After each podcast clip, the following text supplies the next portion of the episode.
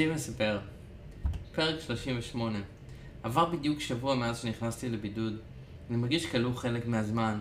חלק מהזמן אני מרגיש שאין לי דאגות, אבל בקטע שאנני, שמתעלם מהמציאות.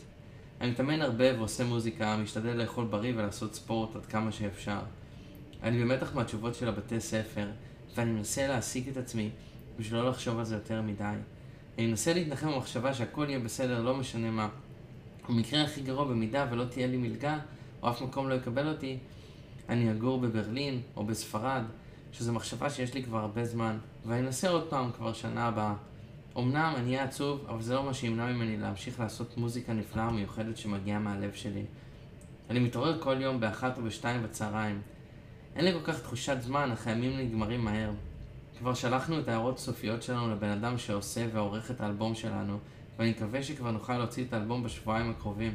אני כבר לא יכול לחכות. השהות פה בבית לא פשוטה לי מלהיות בניו יורק בשגרה או בעצמאות. אני פה צריך לעזור למשפחה שלי עם כסף וצריך להתחשב. נגד היום רבתי עם אחותי כי רצינו לקנות איזה משהו בלבנה בעשרה שקלים, אבל היא אמרה שאנחנו מחשבים כרגע כל שקל.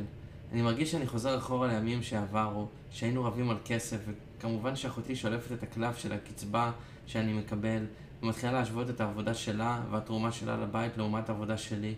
זה פוגע ומעליב, הרי אני משלם עם כספים שלי, גם אם זה מאיזושהי קצבה שאני מקבל, אה, כל מיני הלוואות ודברים שנועדו לבית. אבל באותו זמן אני מתנהג בצורה אנוכית וילדותית. אני צריך להיות תרום ועם מוכנות לעזור למשפחה שלי, למרות שאני לא מרגיש ככה. אני יודע שמבחינה מוסרית זה מה שאני צריך לעשות, ואני יודע שאני ארגיש טוב אחרי זה. הסיבה שאני נמנע כביכול ומתעלם מהמציאות, זה כי אני מפחד. מפחד מאוד ואני מעדיף לברוח במציאות העגומה הזאת. אנחנו די עניים, אנחנו די עניים, אנשים עניים, ואין מה להתבייש בכך, אין לנו שקל. אנחנו נאבקים שנים עם הכלכלה, אין מנוס מזה כרגע. כמובן שכל מה שהולך בעולם כרגע לא עוזר לנו בשום צורה. אני צריך להירתם לעזור למשפחתי, זו המשימה שלי כרגע. יותר חשוב מכל דבר אחר, חשוב יותר מהקריירה שלי אפילו. אני צריך להיות איתם ולתמוך בהם. אין ברירה. אני שמח שבזמן הבידוד, מבחינה מוזיקלית אני פרודקטיבי ואני מנגן המון, ונכנס ומתחבר לשורשים שלי, לשורשים מרוקאים, טוניסאים, כל מיני צדדים מהמשפחות. כל יום כמעט בשבוע של הבידוד ניגן לי מוזיקה כזאתי. עם הקלרינט, מה שיוצר סאונד מאוד מיוחד, והעליתי פוסט על זה בפייסבוק, קיבלתי כמות נכבדה של לייקים. אמנם בעת הנגינה הייתי בהשפעת קפה חזקה מאוד, אבל זה נשמע טוב. התוצאות משתיית הקפה גרמו לי לחרדה מטורפת ובחילה. חרדה מטורפת והבחילה נובעים בעיקר מהמתח שהתשובות של הבתי ספר שאותם אני אקבל ממש בעוד שלושה ימים. שתיית הקפה גורמת לי לברוח מהמציאות, כביכול להרגיש טוב ובהיי מסוים, אבל לאחר שעה של השראה ושל הפרעה מזויפת, אני מגיע למצב פסיכוטי ודפוק. אני אנסה להיגמל מהקפה. זאת לא התשובה. התשובה היא כנראה מדיטציות, התשובה זה איזון פנימי ונפשי, במיוחד בתקופה החשוכה הזאת. אני גם משחק כמוהו במחשב, במשחק של זומבים, ממכר בטירוף. אני חושב שזה יכול לגרום לי להיות אלים ואגרסיבי, וזה כל כך כל כך כל כך כיף. אני מפחד, אז אני עושה מלא דברים בשביל לברוח. אבל יש בריחות שהן טובות ומעילות, מועילות, ויש בריחות שלא. לברוח מזומבים למשחקי מחשב זה לא התשובה. לשתות מלא קפה ולהרגיש שרניח לא מרוכז חרדתי זו לא התשובה.